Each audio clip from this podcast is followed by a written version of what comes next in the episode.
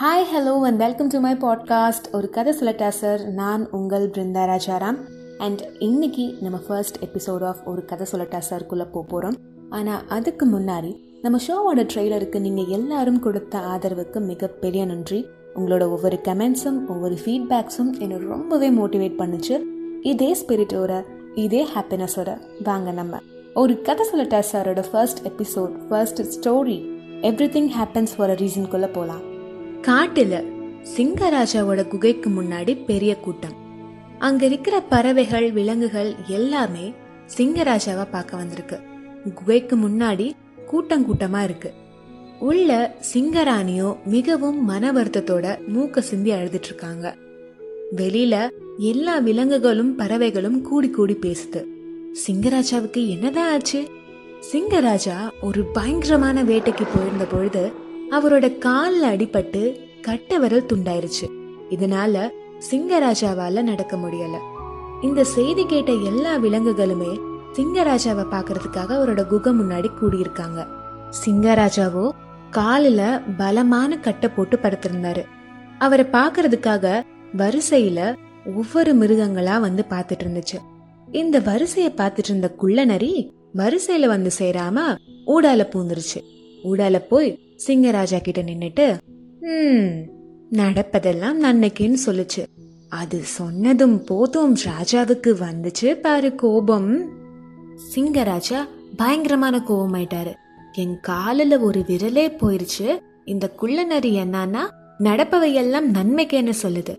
யாரிடா அங்க போய் சிறையில அடைங்கடான்னு சொல்லுச்சு.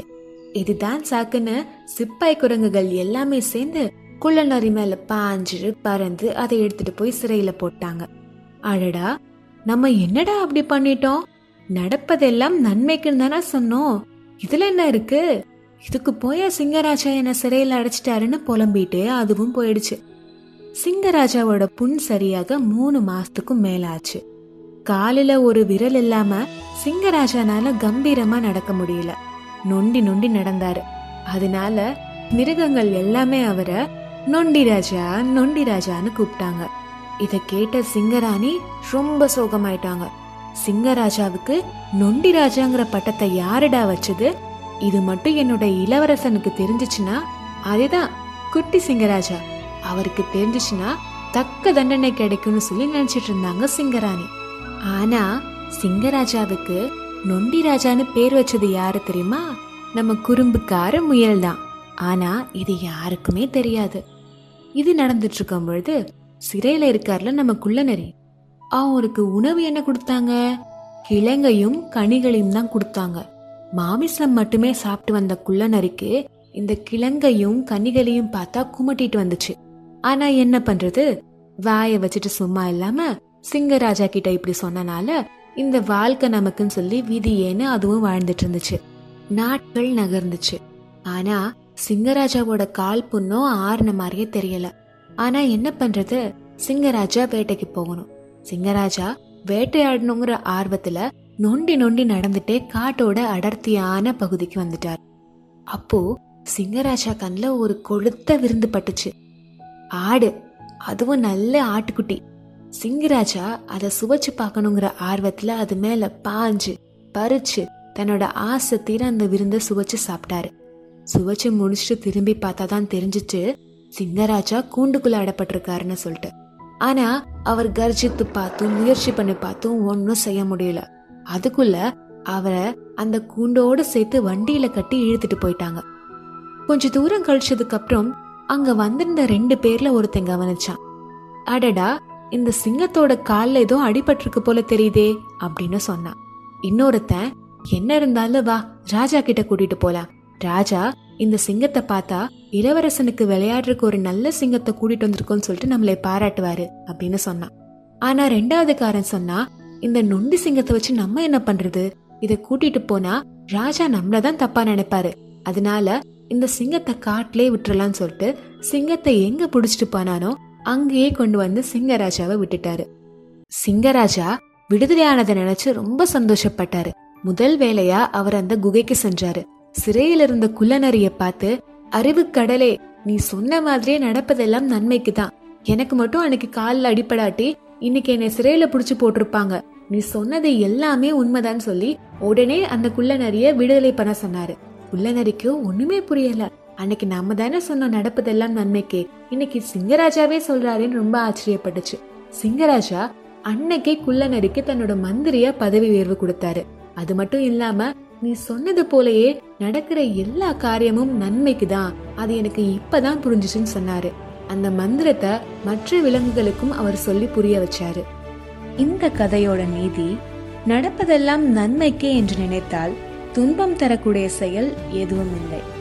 இந்த கதையை நம்ம எல்லாரும் நிறைய வெர்ஷன்ஸில் கேட்டிருப்போம்.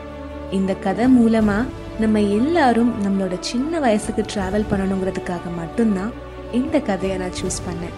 அதே மாதிரி நீங்கள் எல்லாரும் உங்களோட சின்ன வயசு கதைகளுக்கு பயணமாயிருப்பீங்கன்னு நான் நினைக்கிறேன்.